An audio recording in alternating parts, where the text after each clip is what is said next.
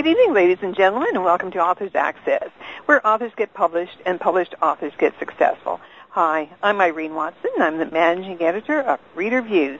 And I'm Victor Volkman from Loving Healing Press in Ann Arbor, Michigan. I'd like to welcome all our listeners to episode number 138 in our series. Tonight's topic will be Writing Humor and Satire with special guest Tom Cornett. You can learn more about our guest on the Authors Access website, which is authorsaccess.com. We'd love to hear from you about tonight's show. Please send us your questions and comments to info at authorsaccess.com. Now, Tom Cornett is not your typical humor writer. He specializes in satire musical songs of the genre that uh, Weird Al Yankovic and others participate in. And we're going to play you now some brief samples from some of his songs during the show, including Franken Chicken and Pussy Cow. So let's take a brief listen to a clip right now, and we'll close the show with a complete song by Tom Cornett. Farmer Fred took some chicken parts, legs and wings and gizzards and hearts. Sewed them all together with haywire.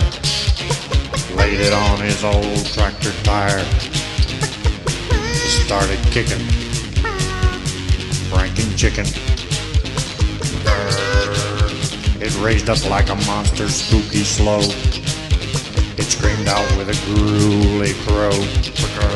It climbed up on the tractor seat to drive. Farmer Fred shouted, It's alive! Tick the tickin'. Franken chicken.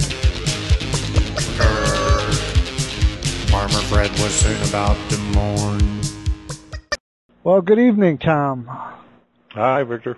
Hi. Tell us uh, how you got interested in writing, because I, I understand it's a unique tale.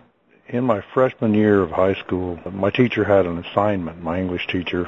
Uh, she wanted us to read Romeo and Juliet. We took a test the next day, I failed the test. I was always really pretty bad at tests.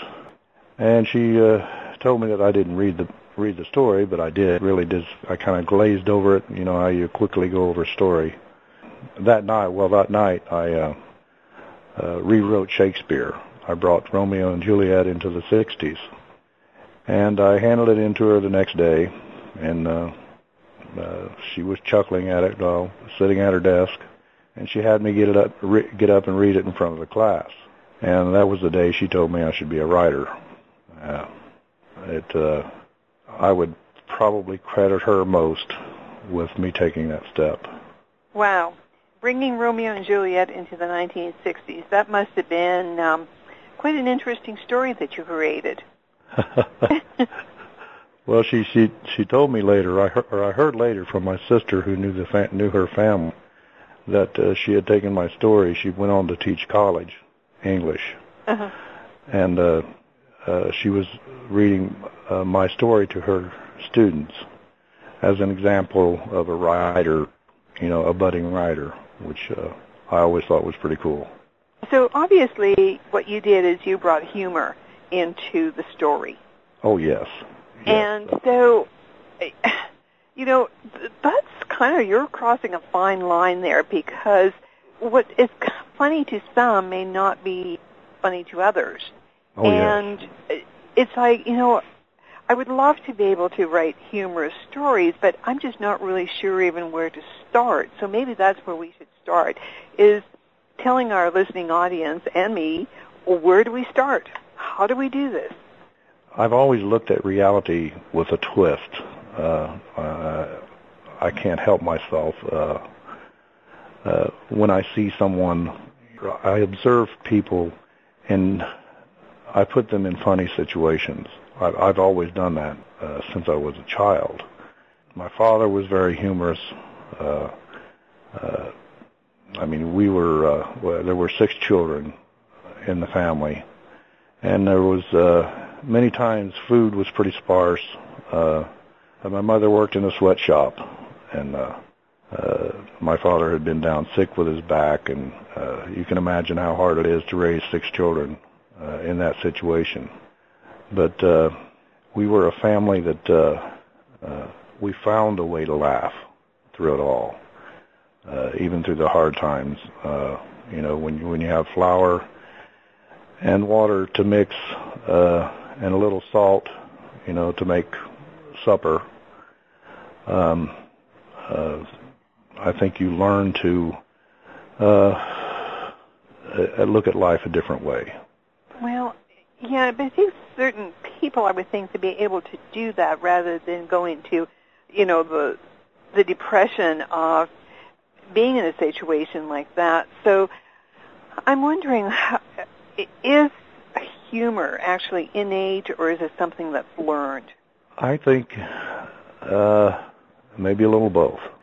It's a uh, you could take the Richard Pryor story. I mean, his whole childhood was tragic, you know, but uh, he was to many people he was uh, probably the greatest comic ever.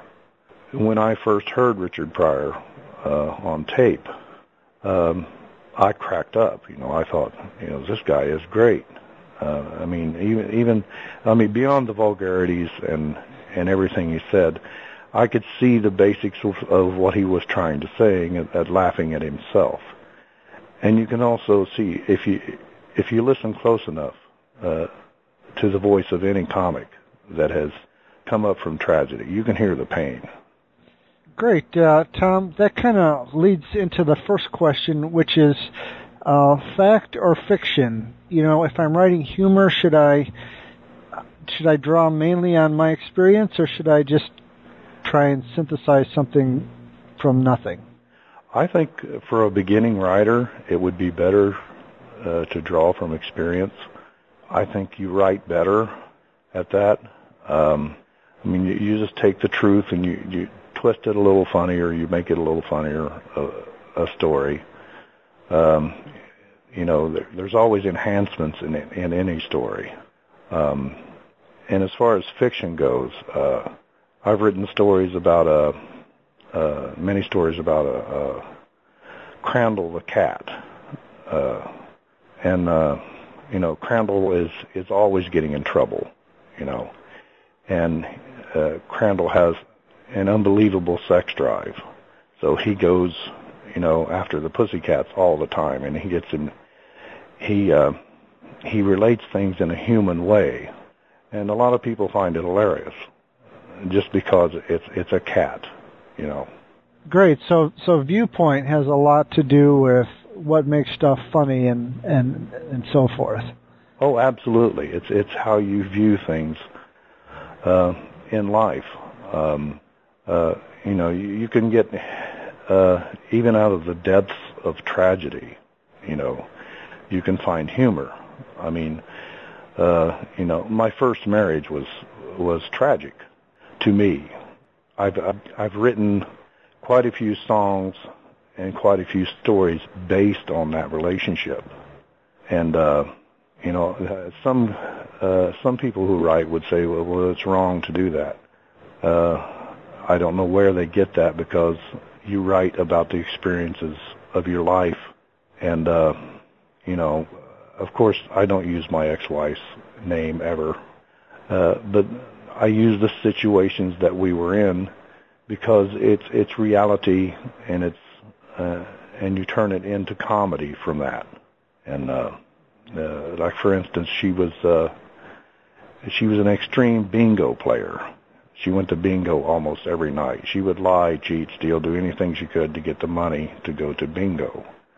You know, and uh, she came home on uh, and she was cussing this woman uh, you know, right and left, she was calling her ever name in the book. And I asked her, I said, who are you talking about? And she said, my mother. and, you know, I about fell over. You know, here's a woman talking about her mother this way. And it's just, uh, uh, you know, I had entered that lifestyle uh, of, uh, you know, I had no idea when I first married the woman, you know, how how she was. Uh, and but I soon found out when when the reality began to sink in, and I have you know hundreds of stories from that.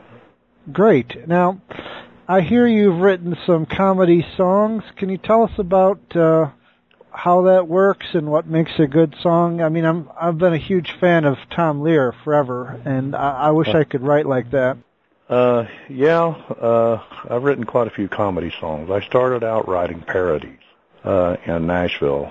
Uh, when I was in Nashville, my um, uh, good friend Bobby Braddock, uh, who I'd written uh, written with, kind of took me under his wing and uh, uh, was guiding me through uh, uh, my career at the time, or my budding career. And uh, I was writing uh, probably five to six songs a night and giving them to Bobby the next day. And uh, he would call me up from his car, and uh, he would always be laughing and, and talk about the songs. Uh, the writing of the songs, I think, I think writing the parodies helped me more than anything uh, like Bobby uh, wrote, uh, co-wrote the hit "He Stopped Loving Her Today" by George Jones, and uh, I wrote a parody of that called "He Stopped Dubbing Her Today," and uh, it's about a man who uh, uh, who's uh, record pirating tapes of his ex-wife, and uh, uh, of course Bobby thought it was hilarious. Uh, I wrote. Uh, just many, many parodies. And uh, I was actually at the edge of fame at Sony Music. Um, but uh, uh, Bobby's friend, uh, publisher and producer, made the mistake of playing my tape over the intercom.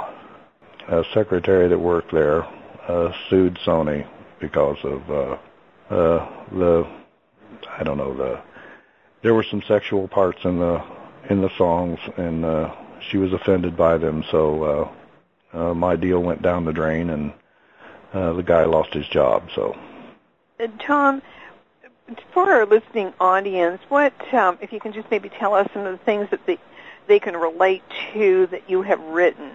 Things that they can relate to. Right. Uh, you know, so you said um, you had mentioned that you have uh, been co-writing. Uh huh. And I was just wondering if uh, you can just tell us some of the things that you have co-written that we could, you know, say, oh yeah, okay, I can relate to that. Well, I wrote a uh, song with Bobby. Uh, my uh-huh. sister and I wrote a song with Bobby called um, "I Can't Love You Anymore," which was sang, sung by Tammy Jones on Calno Records. As far as my uh, uh, comedy stuff, was mo- mostly uh, it's just underground tapes. Uh, the old Garth Brooks song "I've Got Friends in Low Places." I wrote a parody of it called "I Got Friends in Crawl Spaces." Just uh, many, many more out there. Uh, my mind's drawing a blank right now, but I have probably hundreds. so, I'm wondering, Tom, you write these parodies, and so we're talking about songs or stories or whatever, and so how do you get them, let's say if it's a story, how do you get those published? Or people interested, do you self-publish them? Do you is there somebody that actually publishes these? Well, you can self-publish them, and uh, uh, there are publishers that uh, uh, look for novelty songs, which is usually comedy. A lot of publishers, I think nowadays, are more open to comedy than what they used to be. Mm-hmm. Uh, back when I first started, there were very few publishers that would even listen to comedy. Uh, but now I think they will because there, there's uh, actually quite a lot of money in it. It's very lucrative. Is it? Um, so when you were talking about, you know, the underground world, uh, just tell our listening audience a little bit about the underground aspect of it. Well, the the underground performing is uh, pretty much, you know, just doing the clubs. It's uh, it's uh, you know, you make your tapes or CDs. What well, back in the uh, 80s and 90s, I made tapes. We didn't have CDs, but uh, I would say for now, you make your CDs uh, and you get them out to people. Uh, you start with family and friends. Um, you send them to publishers uh, and try to get uh, uh, try to get some action on them. Um, if you really want to do it, if I had a chance to do it over again, I would have just hit the road with my uh, with my act and uh, and done it. Uh, but I was also a man with a wife and three children, uh, and uh, sometimes you have to make those decisions. There's uh, certainly a difference between humor and satire.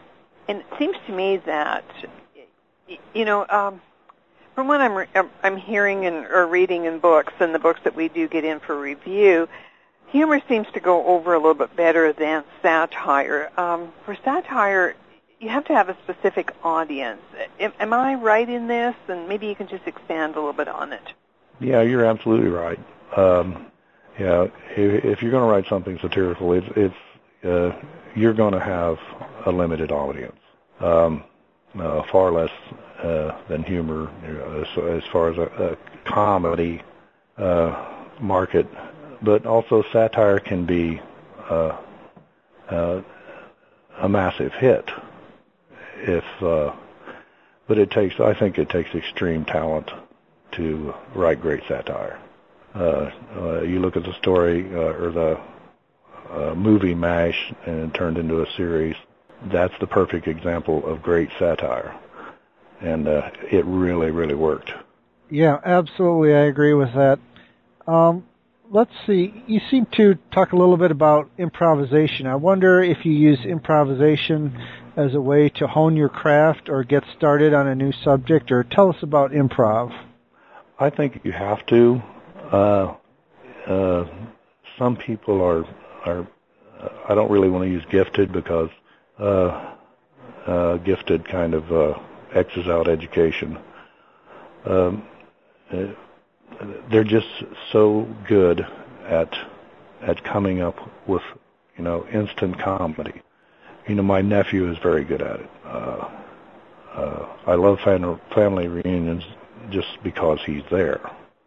To come up with something off of the top of your head, it is it is definitely a talent, but I think it's a developed talent from childhood.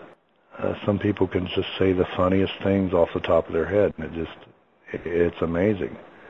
But to develop that talent, uh, to craft it into uh, an act or it uh, it can't be crafted into writing. I mean, writing is thought out and it's it's it's put down or written down. But uh, for a person uh, to do that, I would think the best practice would do a lot of what I do. Uh, you look at something and you think, what is funny about that? And it can be anything, you know. And you'll get in the habit of of thinking, what is funny. Great. That kind of leads into where I was heading next, which is specifically observational humor. I was a huge fan of the late great George Carlin, and I wonder if you have any tips or methods for finding the absurd in the everyday, because that seems to be the key, isn't it? oh, absolutely. Uh, George Carlin was an absolute genius. I mean, I love the guy. Um, I, I think uh, he stepped way over the bounds of religion, which I thought was hilarious, uh, because I, it it actually made him even more popular. Because I think he was saying a lot of what was in his heart. Uh, that so much so much of of what people do is crap, and people just so related to that. Yeah, he was amazing. Great. Tom, I understand that, that you may have experienced rejection at one time. I wonder if you can tell us with uh, about how you, you deal with that and, and get up, pick yourself back up, and, and so on. Oh yeah, I've uh, I've been rejected by the best. I dealt with publishers for years before I moved to Nashville, and then I became a publisher. Excuse me. So I got to see both sides of the fence. As a writer, uh, when I was writing songs, many publishers, uh, like uh, Tommy West, he was Jim Croce's producer. I would send Tommy songs, and Tommy would send send me a note back and say, "Keep it up, Tom. I know you're going to send me a hit." You know, those things really inspired me to uh, write more and write more. Uh, just little notes from people like him. Um, and uh, co-writing with Jimmy Crane, uh, which uh, he wrote the song "Hurt for Elvis Presley." Um, you know, Jimmy was funny and he was always helpful to me, and uh, um, the dealing with the the, the publishing, uh, you have to expect rejection. Uh, I would guess that uh, 90% of what you uh, send into a publisher is probably just going to be scooted off a desk into a trash can. Uh, that's the honest truth. I mean, uh, that's. Uh, I didn't do that as a publisher, uh, but I know it existed in Nashville because it was impossible. You take a producer like uh, Jimmy Bowen at the time. There's no way he could go through, um, you know, five or six hundred tapes a day in the envelopes. So they would hire a, a couple of college students to go through the the tapes that probably didn't even like country music, and uh, you have to see uh, the business end of it. They just don't have time. Uh, the best thing, advice I could give to any writer who is trying to be published by a legitimate publisher is get to know people who are involved with that publisher. Get to know people in the business. Yeah, I agree with you completely. I uh, I do some publishing. I get a not a day goes by that I get a manuscript, and I just it's just overwhelming the amount of stuff that comes in. I'd like to follow up a little bit and ask you about what's the secret ingredient to collaborating because a lot of comedy teams they don't make it, but you've worked with a lot of different people, and just tell us what makes for a good collaboration. Uh, well, first of all, I love writing with other people. Uh, I love the mingling of of, of two minds. Um, I think what uh, makes a good collaboration is people that just click. If you have a good time performing or writing together, um, if you really like each other, that is so important. Uh, uh, I'm sure in the past that there's been, you know, it's been business and business with very little friendship and and anything. Uh, usually, something like that is uh, uh, a publisher or record company uh, has put two people together to uh, to do an act or to write a play or whatever. But uh, I think that you really, uh, to me, I would say the best material comes from uh, two two or three people who really like each other and who enjoy writing together. Well, that certainly does make sense, and that leads me to the next question. Uh, and your thoughts on this, it, it brings to mind that somebody sent me something in on email, and I just thought it was hilarious. I was trying to read it to my husband, and I was I, I was laughing so hard that I couldn't I could hardly read it. He had no idea he didn't get it. He did not understand what I was talking about, but he laughed at me laughing. That's yeah. what he got more of a joke out of is, you know, watching me laugh and he was just not understanding because when I, he actually told me after when I stopped laughing is that that was a female joke and he didn't get it. and you know, I'm thinking, aha. Uh-huh. Maybe that's why some of the stuff that I hear, I'm just kind of like, what? yeah. So how do how do you write? Uh, do you like pick a target audience and that's who you write to, and the rest sort of float off somewhere, or how do you get both sexes involved here, and so that both will find it funny? I mean, I, you know, that was such an example for me to really think about. Yeah, um, I know what you mean. Uh, um, I have uh, stories that I write once in a while uh, about a a redneck couple named Sissy, Sissy May and Baba Fred, and uh, I I actually get a lot more uh, comments uh, of women uh, rolling on the floor laughing at these things than uh, than I do men. I mean, the, the men will come on and say they're funny or they'll make a remark, but the women will give me praise because uh, they thought it was hilarious. And I don't think. I think it's just some people are, are going to get it and some aren't. So you pretty much have to write what you think is funny. Ah. I mean, uh, my wife hears me laughing in front of a laptop all the time, uh, and she knows she knows I'm writing comedy, you know, mm-hmm. and uh, and sometimes she'll read it and, and she'll get she'll get it, and then sometimes she won't, but uh, that's okay, you know. I don't I I'm not a narcissist, you know. I uh, I just and I know that everything I write isn't good, and everything I write isn't funny, for the most part. But I write. I just keep writing. Uh, I write every day, uh, uh, every chance I get. Uh, your husband laughing at you laughing, Uh-huh. well, that's cool. I love that. well, it was cool, but he didn't get it. oh. yeah, but that's the best part about it, you know. Yeah. That Are proves there- he loves you. He loves you enough to laugh. oh,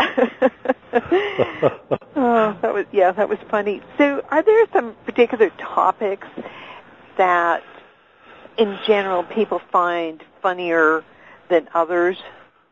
Uh, yeah, I think uh, I think that, I think relationships are probably the top comedic thing. People, uh, some comedians are a genius with relationships, uh, like Christopher Titus, for example. Uh, the guy is just he he's an amazing comic, and he takes you from uh, you know the very uh, gut of tragedy uh, to rolling on the floor. I mean, the Mhm. guy is just he, is amazing. If you ever, he's really got the knack to make people laugh. Uh, really, that's that. I think that is the bottom line. Is uh, is having that confidence within you, um, and having something behind you. Uh, I hate to call it paying your dues. Um, I mean, I hated hearing that when I was 19 years old uh, from producers and uh, you know record executives. You know, it's like, boy, you you have to pay your dues, and I never understood that. Um, but I think with most great artists, uh, there is a line of tragedy behind them, and it, it's sad that it's that way, but uh, uh, that's the truth. Well, the thing is, too, with tragedy, it's great that we can turn that around and make light of it. Oh, absolutely. And- That's the wonderful thing. Yeah. Yeah, yeah, for sure. So before we uh, close, Tom, is there anything that you would like to, maybe some tidbits or something, tell our listening audience that maybe have a tinge of wanting to experiment with writing humor or satire or parodies? Yeah, if you if you want to write uh, a parody, go for a serious song, a serious love song, and just make it ridiculous. Uh, always think, have the ridiculous in the back of your mind because the ridiculous is the funny part. In writing satire, uh, I think it's it's it's pretty much the same rule, only a little bit. Uh, just go a little bit lighter and a little more serious, and uh, uh, try to have more dry humor. Sat- satire definitely has more dry humor in it. And the best advice I could give anyone for writing uh, for for writing comedy is to uh, uh, write from your very soul. You know, don't be afraid of what you're writing. Don't be afraid that someone will be offended, um, or someone is uh, is uh, not going to accept you as a writer. You know, you're going to have millions of people not accept you as a writer. That makes no difference. Uh, uh, fame is just a name in lights. It has it's, it's nothing more. Uh, there are thousands upon thousands of great writers in the world. Um, I, I've I'm amazed when I get online and I read some of the writings that uh, everyday people do, housewives, uh, mechanics, painters, uh, house painters, and uh, you know, it's just uh, people are. Uh, it is amazing. Um, uh, I love the internet because of that, because people can get on and share their stories. Um, but the moment you start putting fame and fortune, if you start writing through the filter of fame and fortune, you're going to lose the heart of your writing. Uh, you have to write for yourself. You have to write because you love it. If you don't love it, then you're pretty much wasting your time. You'd be better off going fishing. That is some really good advice, Tom. So if anybody in our listening audience would like to connect with you, would you like to share your website or your Facebook address with them? Oh, sure. Well, they can just uh, find me. Uh, just it's Tom Cornett on Facebook uh, at facebook.com. So. Mm-hmm. And that's Tom, and it's C O R N E double T. Yes. Cornett. Thank you so much for being with us and sharing some great um, tips for um, any of those that are just kind of maybe thinking about they would like to write humor or satire or parodies or whatever, sort of, you know, get out of that box and give themselves a chance to experience it. Thank you so much for uh, being with us. No, thank you. Thank you, Victor. You're welcome. I'd like to remind everyone to stick around as the show closes because we're going to play a complete Tom Cornett song, The Pussy Cow, right after we read the closing credits. You've been listening to another podcast edition of Authors Access, where authors get successful. You can learn more about our guest on the Authors Access website, which is authorsaccess.com. Stay tuned for the next episode, going past traditional publishing and self-publishing instead, with special guest Joel Friedlander. We'd love to hear your comments about tonight's show. Please send them to info at authorsaccess.com. Authors Access is a joint production of Reader Views Incorporated and Loving Healing Press. And for Reader Views, this is Irene Watson in Austin, Texas, saying good night. And I'm Victor Volkman from Loving Healing Press in Ann Arbor, Michigan, wishing you all a good evening. Strangest thing happened in the genetic lab. A sperm and egg were mixed by accident. The egg was from a cow, the sperm was from a cat. It grew into an ugly thing that went moo yow, moo yow. It was a pussy cow. Front legs were a foot long with cat claws. The hind legs were a cow's with hooves. We had to feed it mice and milk and straw. It had a kitty face and a cow snoot. Moo yow.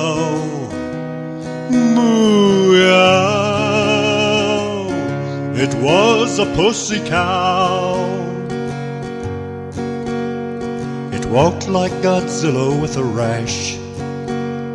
Its fluffy ten foot tail would curl and swing. The hide was like a guernsey on its backs, and the belly calico with fuzzy rings. Moo yow, moo yow. It was a pussy cow. Found it rolled up in a ball one day, trying to feed itself on its udder. It broke its neck while flopping in the hay. Then we all had cat burgers for supper. Moo yow, moo yow. It was a pussy